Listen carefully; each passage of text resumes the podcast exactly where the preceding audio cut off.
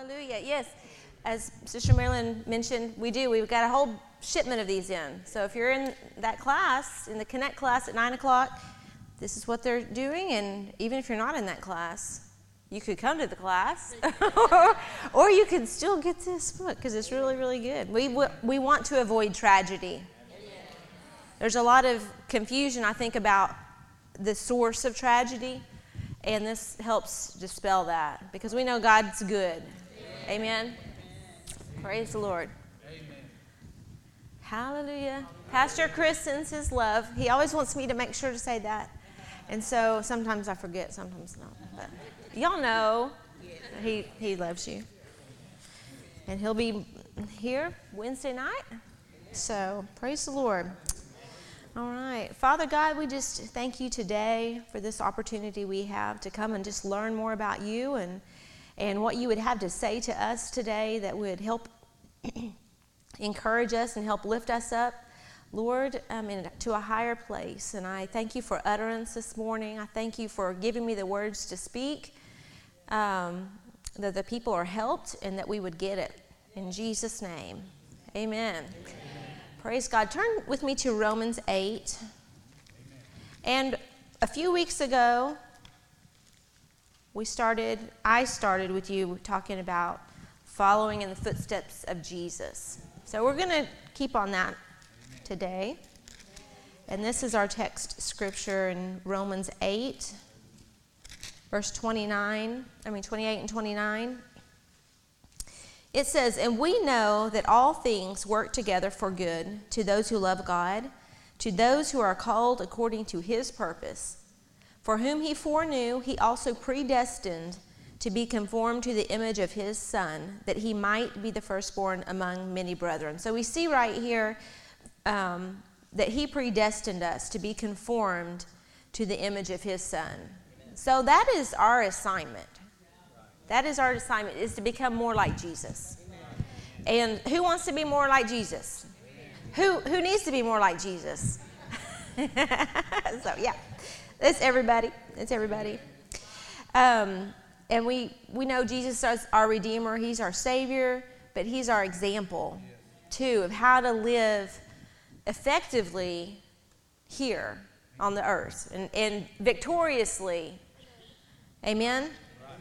Y'all remember all those the WWJD bracelets and little knickknack things? And that's kind of what I think, you know, what would Jesus do? That's kind of what we're learning in this series is what would Jesus do? I mean, if someone cut you off, and would what would Jesus do? Would he give that person the bird? You know, I don't think so. I know you guys. No, um, know, he wouldn't act that way. He wouldn't give that person a piece of the, your mind. So, yeah. If you're having trouble in a situation, okay, what would Jesus do right now? All right? And, and when we learn this, we, Jesus not conforming to us. We're the ones, we're the ones that need to change. Amen. The Bible says that Jesus, He's the same yesterday, today, and forever. He doesn't need to change, but he's not changing. He's not. So we started looking at his example for us, and just as a little recap, my recaps will be short. I always have to pick. I always have to pick at him, you know. Okay, so what did we learn? We, we looked over in Luke 2, and we learned that Jesus is, was a student. Over in the Luke 2, on, in the account of when his family and him, they went to Jerusalem for the Passover, right? The whole family, a little entourage and all that. Well, when it was done, they picked up their whole group of them and went home, or they were going there. And then it took them a little while, but they realized eventually that, well, hey, has anybody seen Jesus? You know, no, nobody's seen Jesus. Where is he? He was supposed to be with us. Well, he was not with them. Now, he was 12 years old. I don't know about you, but if all of a sudden my 12 year old, you know, you should, I'm just saying, they should have known Jesus wasn't with them when they left Jerusalem. they should have done a head count anyway. But beside the point, he was not there. they went back to Jerusalem, and I had to reread it because I thought, okay, well, three days' time, yeah, that, but you know what? They got back to Jerusalem. They searched for three days in Jerusalem before they found him. They were only a day's journey out. They got back, they had to search for three days to find him. But they did find Jesus, and he, where was he? He was in the church. And they walked, in, how can you be mad at that? You know, he was in the church, you know? But yeah, he was in the church and he was listening and he was asking questions. Because Jesus, even Jesus, you know, he, he needed to learn some things. As a man, as someone growing up, he needed to learn some things. So, um, but he was in the place to learn. And so, if we're a student, we're going to be in the right place, right? We're going to be in a place that we hear the word. And he, be a student. So, never stop being a student of the Bible. Okay, and remember this we talked about revelation knowledge versus head knowledge. And that revelation knowledge is, is different because you can read and read and read and read and read and be able to quote a bunch of scripture, but that's not the same as revelation knowledge. Okay, because revelation knowledge, it's when your heart gets it. It's when there's a something clicks on the inside. And that comes by the Spirit of God. Revelation, you say you have to have the help of the Holy Spirit to get revelation knowledge. Amen. Praise the Lord. So meditate in the scripture and ask and believe God to give you that revelation. And meditation is not just a quick Passover. I'm going to read. A whole, I'm just going to get. A, I'm going to read. I'm not going to read the Bible in a year. I'm going to read it in two months. Well, that's good. But also have that a block of time. Also have a time where you're just going to sit and dwell on a passage or something that God points out to you, and you realize I need to get more out of this than just learning what the words say. Okay, and change will come. Change will come in your life once you have that revelation knowledge. Amen. So he was a student of the word, and he also he desired the Father's will. Amen. John 5:30, you don't need to turn there, but he said, I can of myself do nothing. So Jesus is saying he can do nothing of himself. As I hear, I judge, and my judgment is righteous because I do not seek my own but uh, he does not seek his own will, but the will of the Father who sent him. So, yes, Jesus needs God's, needed God's help, and so do we. Amen. Amen. And he wasn't after what he wanted, he was after what God wanted. And so, are you willing to do that? Are you willing to lay aside your plans for God's plans if they don't match up, right? So, yeah. Praise God. Do you talk about to God about important decisions? Or do you just decide? we don't know these things unless we're told these things, do we? Because we're, we're taught to just come and you make wise decisions. You think about things, you pros and cons it, and then you make a decision. But we need to also be taught that there's a, a better guide to the decision. Amen?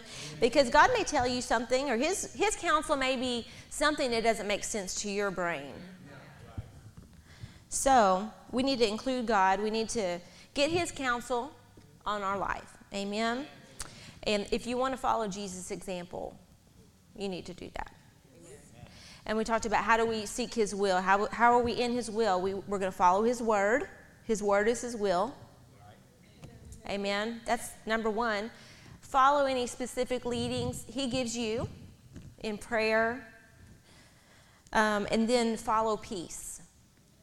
Amen. Amen. If you don't have a specific word in written down in here about a situation, or you don't, you haven't gotten anything specific direction from God about it, we'll follow peace. Amen. If you've got peace once you start heading in a direction, that green light on the inside, you're safe. If you start moving a certain way, even if it looks like it's a good way, or a good decision, but something just feels off. Something feels mm, scratchy on the inside, like you don't even know why. A lot of times we try to figure out why. Why am I feeling that? Why am I feeling uneasy about this? And because we think unless we know the reason why, maybe we shouldn't go with it. But God expects us to follow His yes and no, even if we don't understand, or even if He doesn't tell us why. He's like, because I said so. you know? Anyway, if you're doing those three things, you're going to be in His will. Follow His word, follow the witness of your spirit. Amen. Follow peace. So that's what we went over a few weeks ago. And so we're going to continue this morning in following the footsteps of Jesus. And I want to talk about overcoming temptation. Jesus' way. Jesus' way. So let's go to Hebrews 4.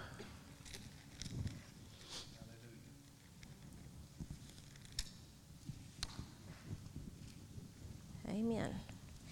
If we just live our lives like Jesus did, we'll be good.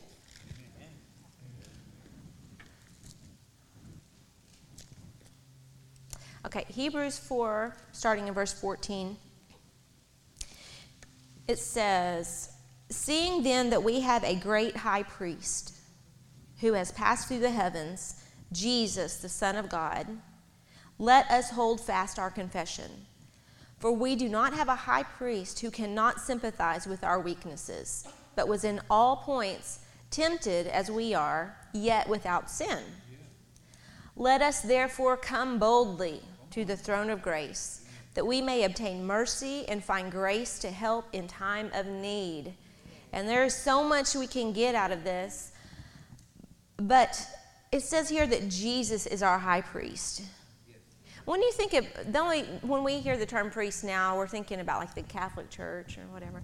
But um, you know, a priest is a mediator.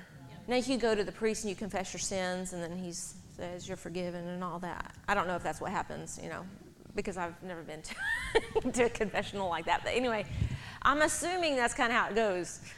Um, but Jesus is our high priest. We don't need we don't need a high priest here. We just need the high priest, who is Jesus, and He's the mediator. He's standing in the gap between us and God, the Father God.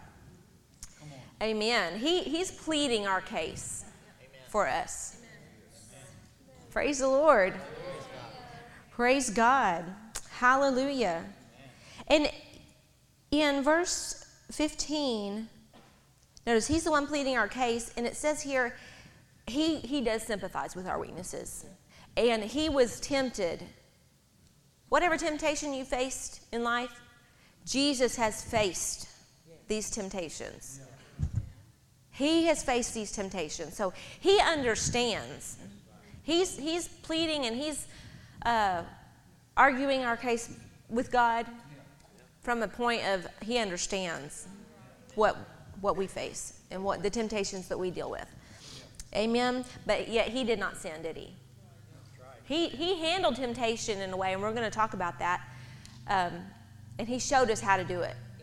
Amen. But he is our high priest, and he's in heaven. He is he is pleading our case. Amen. Amen. And we thank God. Um, in, in verse 16, it says, because of that, because Jesus is there, and he, he's our high priest, because he's there, let us come boldly. Come boldly. He does not want us to come cowered down. He wants us to come boldly. Amen. Praise God. Holding fast our confession of faith, trusting Him in what He did, we can come boldly. Praise God. Um, praise the Lord. Praise the Lord. Praise God. Satan, in, in Revelation verse in uh, chapter 12. It, it calls him the accuser of the brethren. And so, no doubt, Satan, Satan is constantly accusing you in the courtroom of heaven. He is bringing a case against you. He's coming before the judge and telling the judge all the things that you've done wrong. Accusing, accusing, you know, he's got a case. And probably he, he's got some facts, right? he's got some facts he's using in the courtroom. Praise God. He's going to bring his, his facts and present his case. But Jesus, remember Jesus, he's our mediator. Think of him, he's like our lawyer. He's in standing there in our behalf. And so Satan comes and he does all his accusations. But then Jesus goes, Objection, Your Honor. Right? And why? Objection. We plead the blood. I mean, there is a trump card in heaven, and it's the blood of Jesus. Amen. So when Satan goes and accuses and accuses, and he's got some evidence. He's got some evidence. But Jesus says, well, we, plead, we don't need to plead the fifth. The fifth, you know, where you don't have to talk and say anything. No, we don't plead the fifth. We plead the blood, and the blood speaks. The blood says something. The blood says they're redeemed. The blood says they're forgiven. The blood says they're cleansed. And, and God, and the judge, the Father God, he's like, sustained, you know. Yeah. The blood, that's the, that's the key right there. Amen. So Jesus is our high priest. Praise the Lord. Thank you, Lord. That, you know, we're not in, when it says come boldly to the throne of grace, we can do that because we know we're not there on our own merit. We're there on His merit. he's, Jesus is the only reason we can come boldly. Amen. Praise the Lord.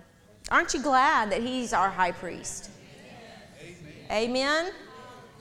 Praise God. When, he, when we miss it, He stands up to plead our case. Amen. Praise the Lord. It says in verse 16, it says, uh, Come boldly that we may obtain mercy and find grace to help in time of need. Now, mercy, that's for, that's for when we've missed it. Mercy is, Lord, you know, Lord, have mercy on me, you know. That's for when we've missed it. We get mercy. You know, He expects us to be merciful. He's merciful to us. We need to check maybe our, uh, me too, I'm not, I'm just preaching to myself too, you know, our mercy towards other people. Amen. Praise God. So, mercy for our past mistakes and grace, it's unmerited favor, but it's grace is our help, just in time help for when for right now. So, past mistakes, we get mercy. But you need to start trusting in the grace of God to help you right now for those temptations that come. Amen. So we know that the word says Jesus himself was tempted in all things like, like we are, uh, but without sinning. So, where does temptation come from? That's good. That's good. Yes. Yes. Okay. Let's look. Turn over to Genesis three.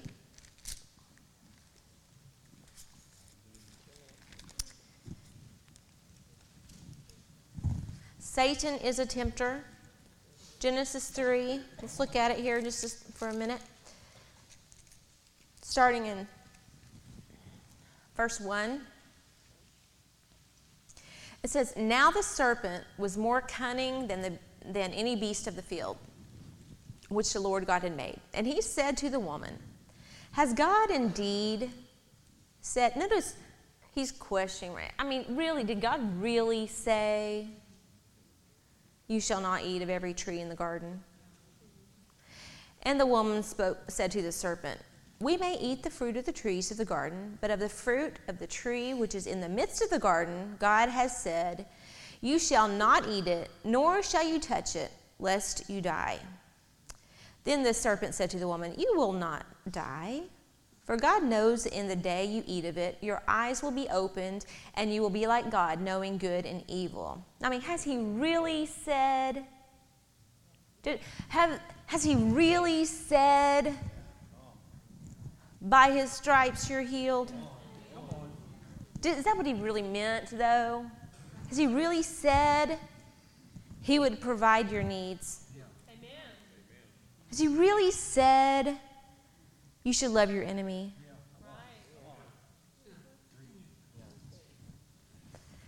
God will, I mean, Satan will use the word. He, no, I'm going to get ahead of myself. We're going to talk about that in a minute. But, but he, has he really said you can't eat of that tree? And she answered him, but you know what? She did not give him an exact answer, uh, exactly correct. If you look over in uh, chapter 2, Genesis chapter 2, 16, 17, this was the command. God commanded the man, saying, Of every tree of the garden you may freely eat, but of the tree of the knowledge of good and evil you shall not eat, for in the day that you eat of it you shall surely die. Well, the woman, she said that, but she also said she can't even touch it. I mean, so she added a little bit to what God said.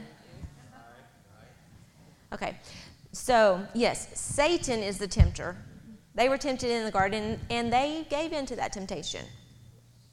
So that's true. But Satan is not the only source of temptation. Let's look at James 1.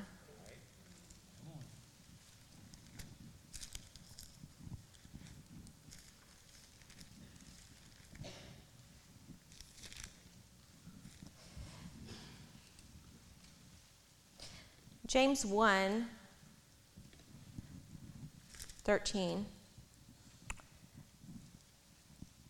says, Blessed is the man who endures temptation, for when he has been approved, he will receive the crown of life which the Lord has promised to those who love him. Let no one say, let no one say, when he is tempted, I am tempted by God. Let no one say, when he is tempted, I am tempted by God. For God cannot be tempted by evil, nor does he himself tempt anyone. Here it is. But each one is tempted when he is drawn away by his own desires and enticed. Then, when desire has conceived, it gives birth to sin, and sin, when it is full grown, brings forth death. So, Satan is not the only source of temptation. Amen. But we know this right here God is not tempting. God is not the tempter. We are drawn away by our own desires. This flesh that we live in down here, it, it wants to take us places we shouldn't go. It wants to do things we shouldn't do. Because there's something, you know, a little bit about this sin that's in this world. There's something that wants to tell you that sin is fun. you know, like sin, this is where the fun is over here. Yeah. Right? But it's a deception. It may be for a, a moment that may have been fun to do, Amen. but there's going to be regrets and consequences later. Amen. Amen. So we, we ourselves, our own flesh, is a source of temptation. And notice it's not a sin to be tempted. It is not a sin to be tempted. Every single person, you should not be surprised if you are tempted. You're, that just makes you a normal human being, like you're alive. if you're if you're alive, you're going to be tempted. Okay, um, so that's good news. You're alive, but you know what I'm saying. Every don't be surprised, but it's what we do with that. It's how we respond to that, whether or not we're in sin. Okay, so being tempted does not make you haven't sinned. But it's when we act on those things. It's when we don't deal with it, when we just let it sit there, and then eventually we end up doing that, okay? Listen, don't put yourself in a position where you know you're going to face temptation. Sometimes we can't necessarily control our surroundings. But if you know, like, don't be going to the bar with your friend thinking, I'm going to be that good friend. yeah, I'm going to be that positive influence. I'm going to sit there with them while they're, you know, and maybe they'll feel guilty or whatever. No, more likely you're going to be drawn into that. And what are you exposing yourself to in that environment? You're a better example if you just say, you know what, I don't, you don't have to preach at people because your life should be a testimony. Okay? Now, if they ask you, say, yeah, you shouldn't be doing that. you know? But uh, yeah, you're not helping people by aiding them.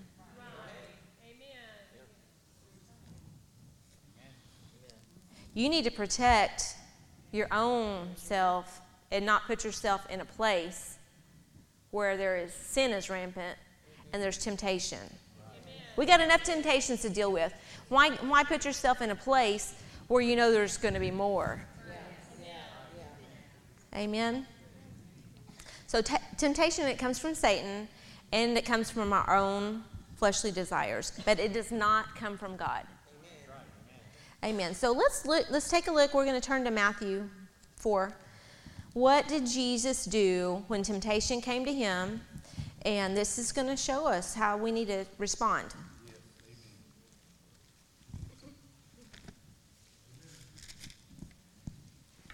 Matthew 4. And this is a this account's over in Luke also. I mean it's probably in John too, but Luke 4 is a reference in Luke of this of this situation. So Matthew 4, actually I'm going to read in in uh, chapter 3 and 16. It says it's talking about Jesus. It says when he has been when he had been baptized, Jesus came up immediately from the water, and behold the heavens were opened to him, and he saw the spirit of God descending like a dove and alighting on him. And suddenly a voice from heaven came, saying, This is my beloved Son, in whom I am well pleased. Then Jesus, then Jesus was led up by the Spirit into the wilderness to be tempted by the devil. Praise God. Jesus, this is uh, Jesus is getting ready to enter a new season, a new phase for him. For his, this is his, this is when his public ministry begins. And he was 30 years old. Um, but notice, right after that, he was led, by, led into the wilderness to be tempted by the devil. So, no doubt, when we're, when we're coming into new phases, new seasons of life, now, no, Satan does not have all knowledge of everything, but there's activity, I'm sure, in the spirit realm, you know, where angels and demons and all that are, we can't see it, there's activity going on in preparation for changing things, new seasons, right? And that's a clue. It's kind of a clue. Like he sees some things going on in your life, surrounding your life. There's activity going on. And he goes, okay, now it's time. It's time. It's time. We need to launch, you know, we need to launch an attack. This is a strategic time for the enemy to bring temptation into your life when you're coming into something new. Amen. That's, it happens every time when someone gets saved. They've stepped into something new, something better, right? Now Satan doesn't have their, their soul, but like he's going to try to make their life hell on earth. Okay, and we just have to be aware of what he does. Praise God. So uh, just know that when you're coming into new things, there's going to be opposition. Praise the Lord. Okay, so in, in chapter 4, he was led by the Spirit into the wilderness to be tempted by the devil. And when he had fasted 40 days and 40 nights, afterward he was hungry. Now, when the tempter came to him, he said, If you are the Son of God, command that those stones become bread. But he answered and said, It is written, Man shall not live by bread alone. So notice here, you know, after 40 days and nights, you're going to be hungry. You know, Jesus was hungry. Like, we couldn't probably make it a couple days. I don't know. Who in here has gone on a 40 day fast? I don't, I, yeah, I didn't think so. Now, I mean, yeah. So he was hungry. physically, he was probably weak. No, that's when the devil comes. He's gonna he's gonna hit him where he's weak.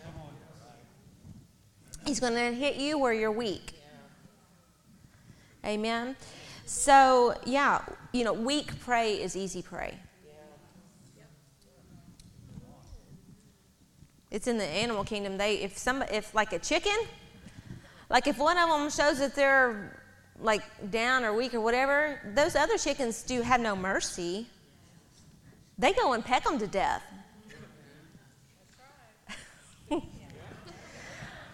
So I can't imagine that Satan's any better than a chicken. Okay. But he's gonna he's gonna hit you where you're weak. He's gonna wait till you're down. He's gonna kick you while you're down. Amen. What did Jesus do? And he, he also said, uh, he said, if you're the Son of God, if you're basically, since you are, I mean, Satan was not questioning his ability to turn stone into bread. Jesus could have done that. Okay, but Jesus answered him and said, Man shall not live by bread alone, but by every word that proceeds from the mouth of God. Praise the Lord. He will hit you where you're weak. He will, where your greatest need is, He may form a, a temptation in that area.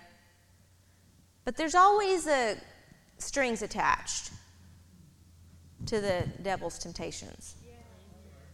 He may offer you something that looks pleasing, like here, like if Jesus were to turn, because Jesus was hungry, he's saying, You need to do this so you can eat, don't you? Yeah. But there's, a string, there's strings attached. Okay? Pick it up in verse 5. It says, okay, that one didn't work, right? That temptation didn't work. So then the devil took him up into the holy city, set him on the pinnacle of the temple, and said to him, If you are the Son of God, or since you're the Son of God, throw yourself down, for it is written. Now, he's using scripture here. He shall give his angels charge over you, and in their hands they shall bear you up, lest you dash your foot against a stone. He did not misquote God. The devil did not misquote God here. God did say that. Uh, didn't God say those things about angels? But he did it out of context. Okay, because Jesus said, well, yes, okay, but it is written, you shall not tempt the Lord your God. So the devil, this is, goes back to Genesis. He's, he knows the Bible. I, I'm going to venture to say that the devil probably knows more of the Word than we do. And you, you're at a disadvantage when you do not study the Bible. Because Satan knows the Word. he knows the Word, and he knows just the Word to speak to you, maybe even through somebody else, that may lead you off a wrong way because it's taken out of context. Or it's not the whole counsel of God. That's what we need to do when we're studying the Word. What does the whole counsel of the Word say? Because you can take a scripture, you can find a scripture and make it say just about anything you want to. I mean, does the Bible not say an eye for an eye and a tooth for a tooth? The Bible says that. And so, you know, your friend, well, I'm going to get revenge because the Bible says an eye for an eye and a tooth for a tooth for a tooth. I mean, I'm, I have the right. I mean, the Bible says it. Well, but Jesus says you should love your enemies. How do you reconcile that? Those two seem to contradict. You need to, you have to, the whole counsel of the word. This is why there's in a few places it says, in the mouth of two or three witnesses, let every word be established. You know, because if you're reading Job and you don't have revelation of Job, you would say, from Job, look what God did. God, God destroyed, God stole, God took, God ruined his life. Look, he killed his family. That's look what God did. Well, you know, Job's words are accurately recorded. and just because a word is accurate, accurately recorded of something Job said does not equate to God being the one that spoke that. See what I mean? So we can't just take a scripture, just flip to any old scripture and, and uh, yeah, just make it whatever we want to. And we need this no- revelation, we need this knowledge in order to combat it when the devil tries to speak words to us that are the Bible. Yeah. Amen. But he does it in a wrong way. So we have to study the Bible for ourselves. What, what's the context of that scripture? Amen. Who is he speaking to in this scripture? If he's not speaking to the church, which that would be us, is there a principle in there that applies to, your, to our lives? Is it literal or figurative? Amen? So the whole counsel of the word. And but Jesus answered him with the word. Amen. So in verse 8, it says, Again, the devil took him up on an exceedingly high mountain and showed him all the kingdoms of the world and their glory. And he said to him, All these things I will give you if you will fall down and worship me.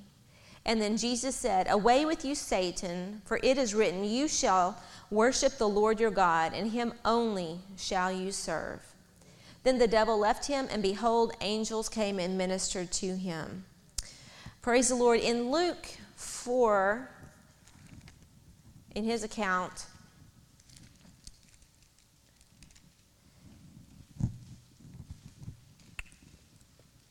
in verse 13, it says, Now when the devil had ended every temptation, notice this, he departed from him until an opportune time. So he will return. And we don't need to be scared of the enemy. We don't need to be scared of the devil. He is already defeated. But we need to let him know we know you are defeated. Right? He, the only power he has over your life is what you give him. Amen. And so he's counting on our ignorance, and he's counting on us not responding to his temptation. Amen. So he will return, and so don't be surprised about that, and don't be afraid of that. He's like he's like that telemarketer. I'm sorry if anybody of you are telemarketers, but you know you tell them no, I'm not interested. Okay. I'm not interested, and then they will leave you alone. And, you ask them, leave me alone, take me out here. And they do. They do. They leave you alone for a little bit. But then they come up with some new phone number to call you with. like, if I don't recognize the number, I don't care who it is. I'm not answering it. Yeah, they, they start to think, oh, okay, she's, it's been six months. She's forgot about us. So they're going to try again. Yeah. And they're going to, and if that you don't answer on that one, they're going to call you with a different number. Yeah. So, but to get rid of them, you do the same thing. Either block them, yeah. or you say, no, I'm not interested, and they'll leave you alone for a little while. Okay. That's, that's the devil. He's not going to give up. You just, you just push him off for a while. Amen? And so temptation is going to come to us all. What did Jesus do? He answered, he answered all of those temptations with the word of God. Amen. Praise God. So he was tempted in all areas like we are, and he had that appropriate response. That's how we are to respond, is with the word of God. Now, the only way we can do that is if we know the word of God. If we don't know the word of God, it's not helping him. Praise God. He wasn't just, and he just didn't think about the word. He didn't, Satan didn't tempt him, and so Jesus thought, oh, I should, we worship the Lord our God only. And this isn't going on in his brain, no. He spoke it. That was his answer to that temptation. And so it requires that we know the word of God. So when he's trying, when fear tries to come on you in the middle of the night, everybody's asleep, and he starts talking to you, and you feel that fear trying to grip a hold of you, if you know the scripture, you can say, No, no, God has not given me a spirit of fear, but of power, love, and a sound mind. A sound mind. No, I'm not going crazy. I'm not going crazy. I've got a sound mind. Praise God. Praise God. You know that fear, it you can feel it. It grabs hold of your senses, tries to get you in a panic state. But it doesn't matter what we feel. It has to leave. It has to leave, but we have to answer that with the word. If you don't answer with the word, it's just going to ramp up and get worse. Amen. If you're when you're tempted and you feel guilty or condemned about something that you've already repented on, but the enemy will come back at you. But you did this. But you lied the other day. Even though you've already repented, already talked to the other person about it. But see, you're a liar. All liars have their part in the lake of fire. Uh, the Bible says that. see, he's going to quote the scripture to you. Amen. You got to know how to answer that. Romans 8 1 says, There is therefore now no condemnation to those who are in Christ Jesus. Amen. Amen. Praise the Lord. We, you have to know the word, and that is your answer to temptation. Amen. And when you uh, you you say no to your help, you say no to your answer when you say no to the word. Amen. Amen. Knowing the word and answering with the word is how we overcome temptations. Amen. Amen. And remember in Hebrews 4, don't, don't forget this, it says, come boldly. Come boldly. So, whatever you faced, you know, when we miss it, we've all missed it, we, we thank God for His mercy. Amen.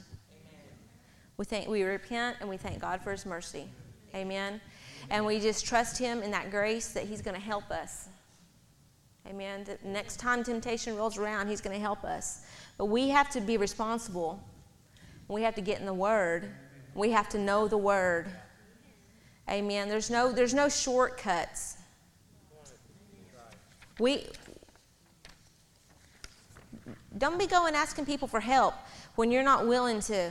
Here's your help. Going to other somebody else seems like the easy way out. But they don't know everything. Other people don't know everything. God, God, this right here is your help.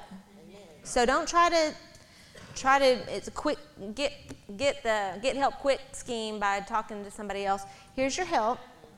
You need to get in there, Amen. And you need to know the Word. Praise God. Father, we thank you today. I thank